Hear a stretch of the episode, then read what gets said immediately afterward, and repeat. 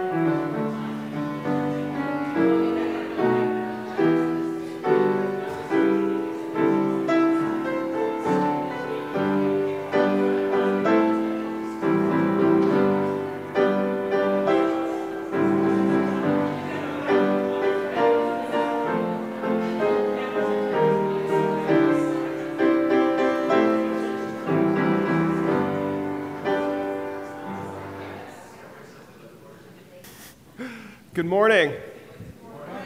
This is the day that God has made. Let us rejoice and be glad in it. Welcome to Vergennes Congregational Church. We are an open and affirming congregation of the United Church of Christ. And my name is Elliot Munn, and I'm the pastor here. And I'm so glad that you're here today. We've got a very special service uh, today. The choir is back. Let's give a big round of applause for the choir. And today is Everett Robinson's baptism. Hey, Everett. We're so glad that you're with us, and your presence is such a blessing. And a reminder that whoever you are, wherever you are on life's journey, you're welcome here in this place.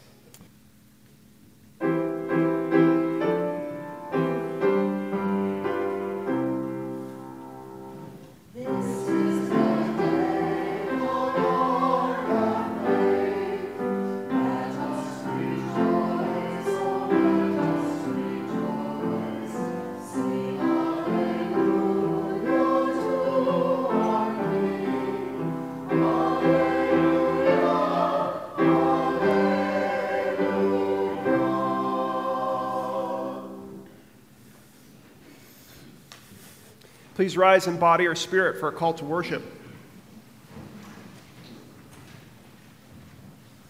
Hear, all you who are thirsty, come to the waters. You who have money, come, buy and eat. For as the rain and snow come down from heaven, and do not return until they water the earth, making the land sprout and flourish giving seed to the sower and bread to the eater. So shall God's living word be through all the land. The mountains and hills shall burst into song. The trees of the field shall clap their hands. So shall creation celebrate a child of God entering the waters of baptism, an everlasting sacrament that will never break.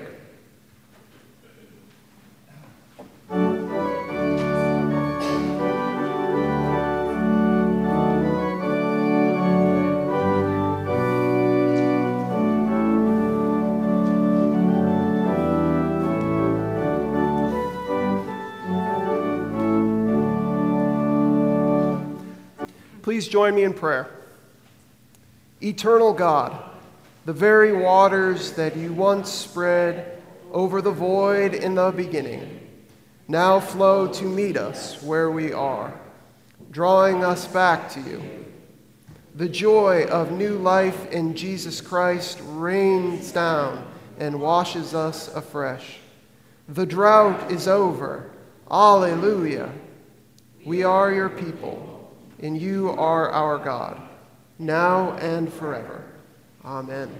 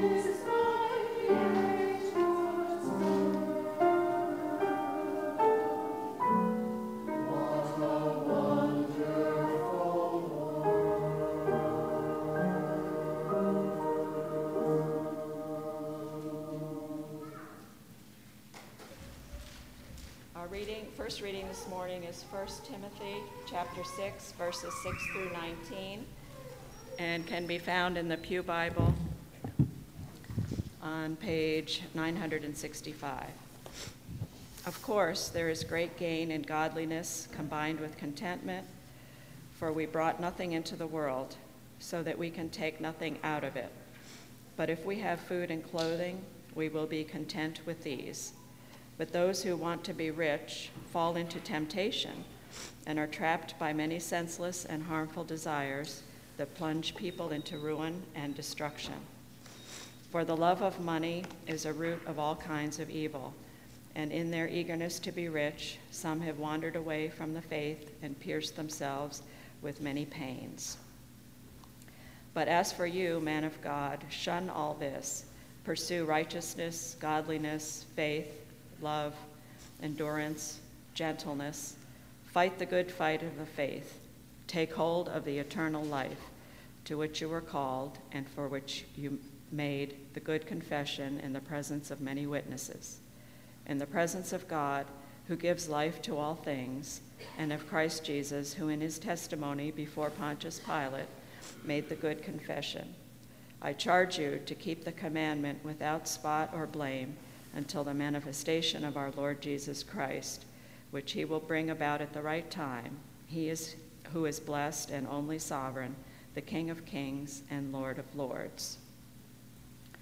It is he alone who has immortality and dwells in inapproachable light, whom no one has ever seen or can see.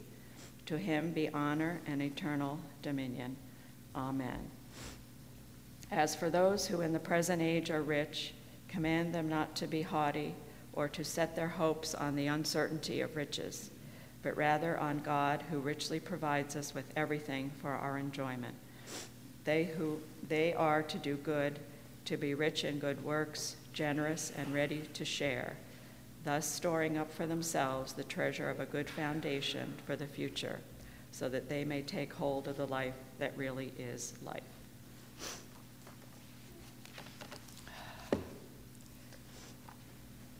Uh, the second reading is Luke 16, uh, verse 19 through 31 in your Pew Bible, page 851.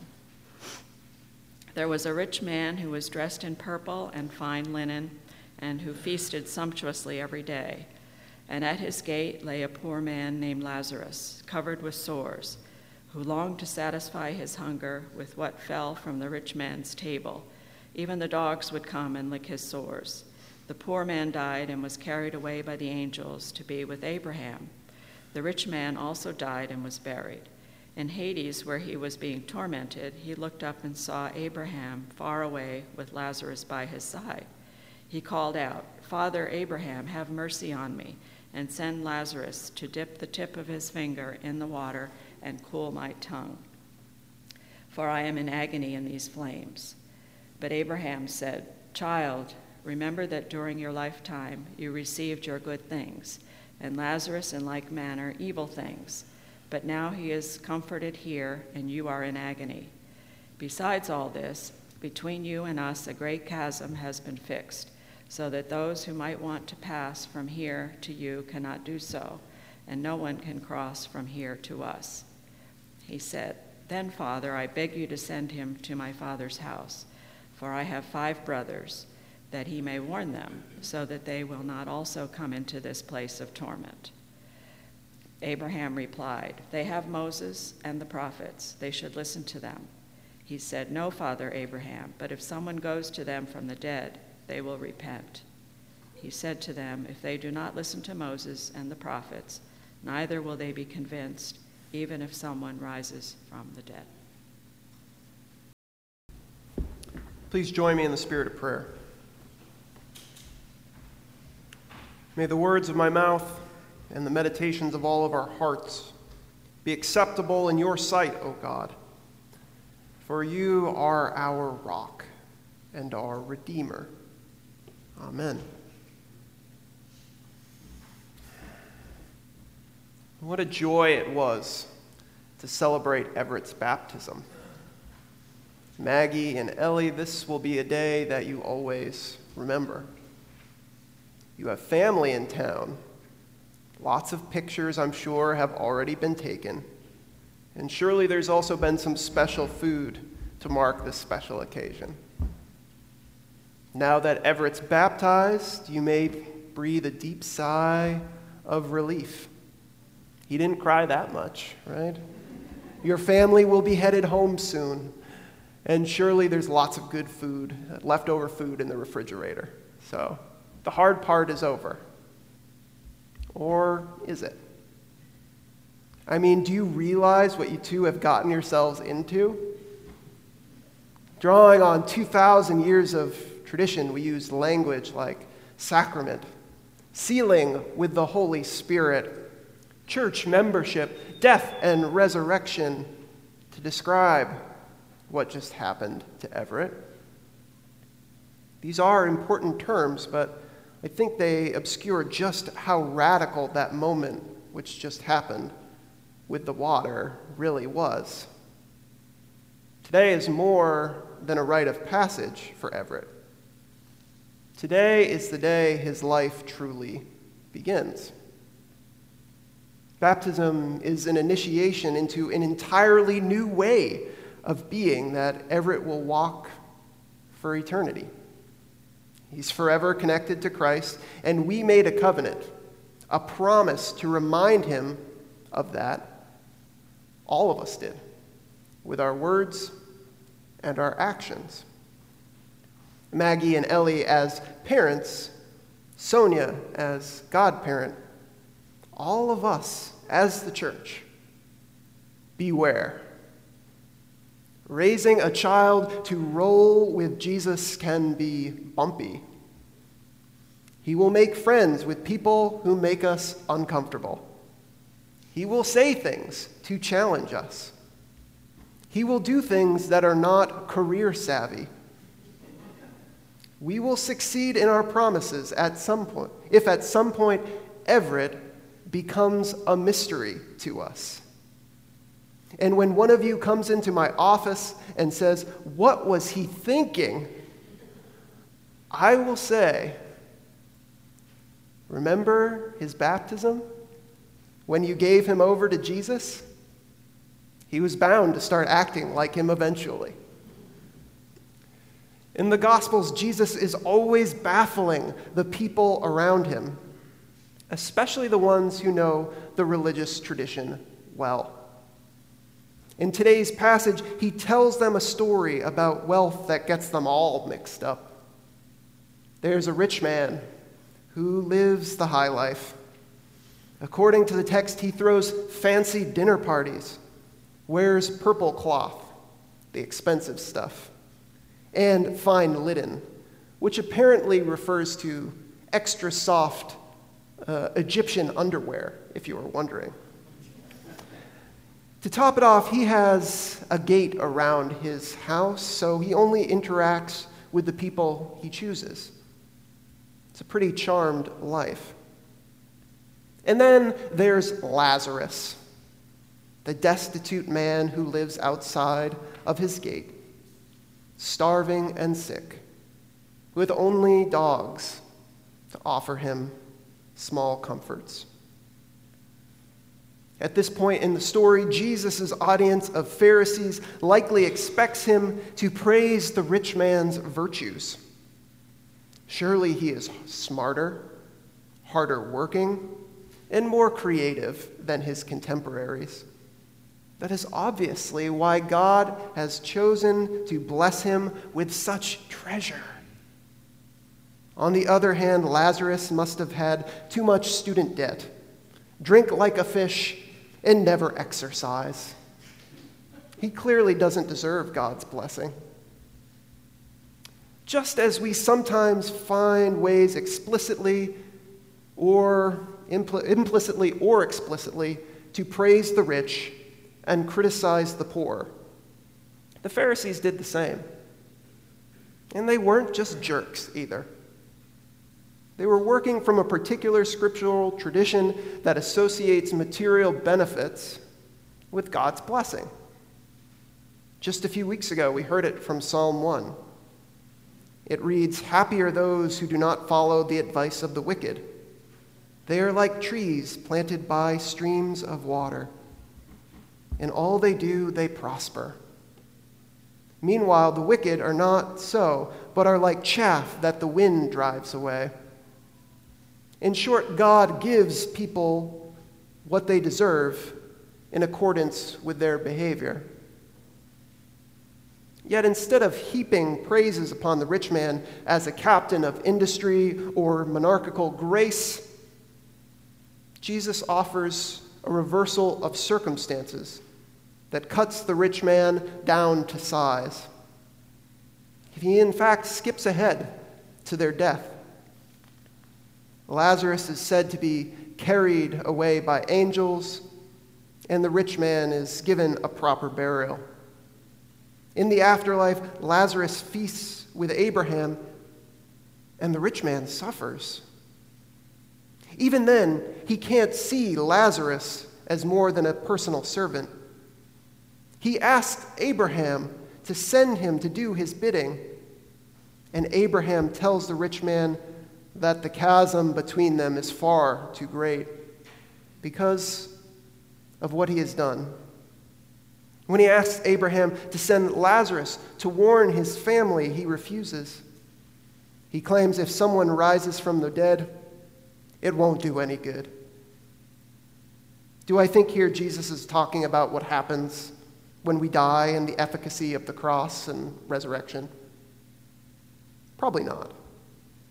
I'm more confident that he's drawing a distinction with the Pharisees' interpretation of the law. In contrast to their view, he emphasizes a tradition within the Hebrew Bible that is much more skeptical of wealth. He reflects the tradition of Isaiah that we got a taste of in our call to worship this morning, in which God blesses the poor with good things, just like God rescued the suffering slaves in Egypt and led them to the promised land. God, in this tradition, offers hope to the downtrodden and caution to the affluent. It is important to note here that Jesus is not merely being rebellious or contrarian. He challenges the Pharisees because he believes it is his call to do so. Today's message harkens back to his very first sermon in chapter 4 when he reads from the scroll of Isaiah The Spirit of the Lord is upon me because God has anointed me to bring good news to the poor, he said. And here he lives out this ancient teaching with breathtaking storytelling of his own. We don't spend much time talking about how Jesus learned the scriptures like this, about his own personal formation. Although Luke gives us more details than the other gospels about Jesus' childhood, it, it isn't much. We are left to imagine the people who taught him to read the scriptures, to sing the Psalms, to center himself in prayer. A real, enfleshed community took time to teach him the multiple traditions within his tradition. And he used that wisdom to enrich his own call as the Christ. As we reflect upon Everett's baptism, I hope we take seriously the promises we made him. It is our sacred duty to pass on the traditions of our faith to help him grow into his call. We need to do everything we possibly can to let Christ's claim on his life be alive and vibrant. It means spending time with him it means worshiping with Him. It means learning with Him in Sunday school, youth group, or an intergenerational service trip. It means prayerfully listening when He has something to teach us about our tradition and about ourselves. I am excited for everything this promise has in store. As today's scripture reminds us, a life with Christ is demanding and unpredictable. But it's also hopeful. God has more in store for us than the typical earthly talent sheet. What is wrong will eventually be made right. Everett, we are committed to walking with you until you know these truths in your heart. And we can hardly wait for the day that you can teach us about them anew. Amen.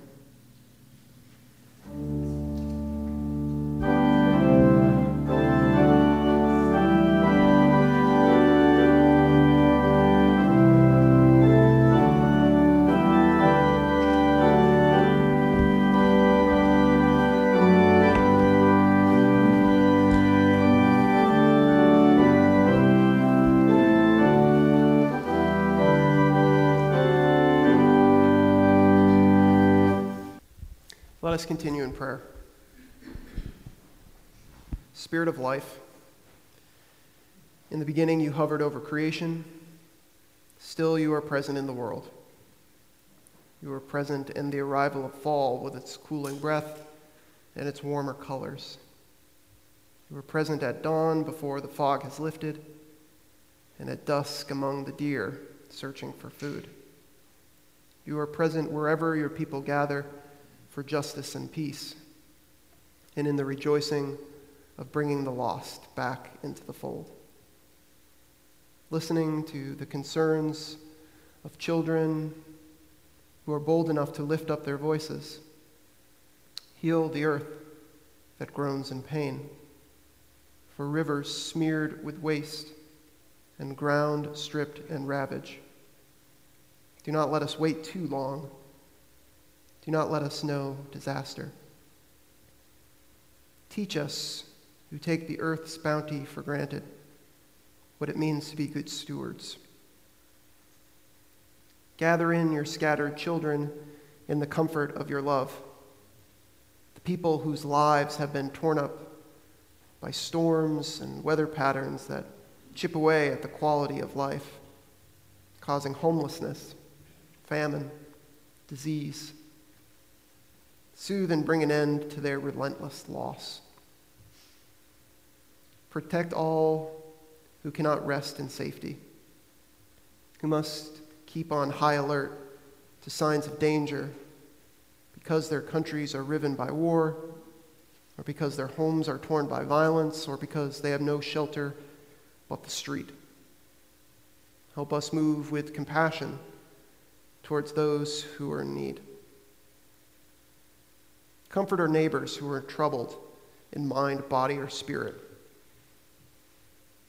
For mothers who face hard illness, for brothers haunted by anxious thoughts, for children who do not know whom they can trust, for people with chronic illness. In the silence of this room, we lift the names and faces and bring them into the light of your love.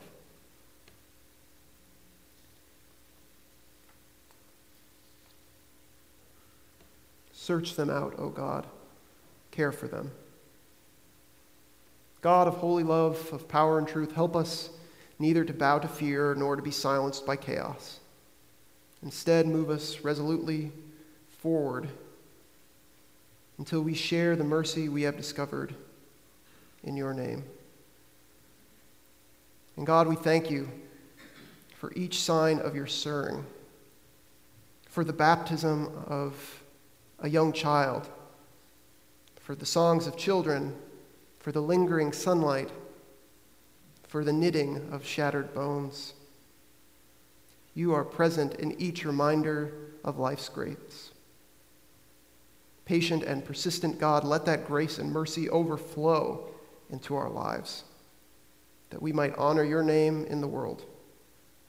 For we pray in the name of Jesus, who came to seek and save what was lost and taught us to pray simply our Creator, who art in heaven, hallowed be thy name.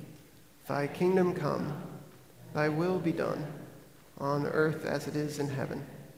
Give us this day our daily bread, and forgive us our debts, as we forgive our debtors. And lead us not into temptation, but deliver us from evil. For thine is the kingdom, and the power, and the glory forever. Amen.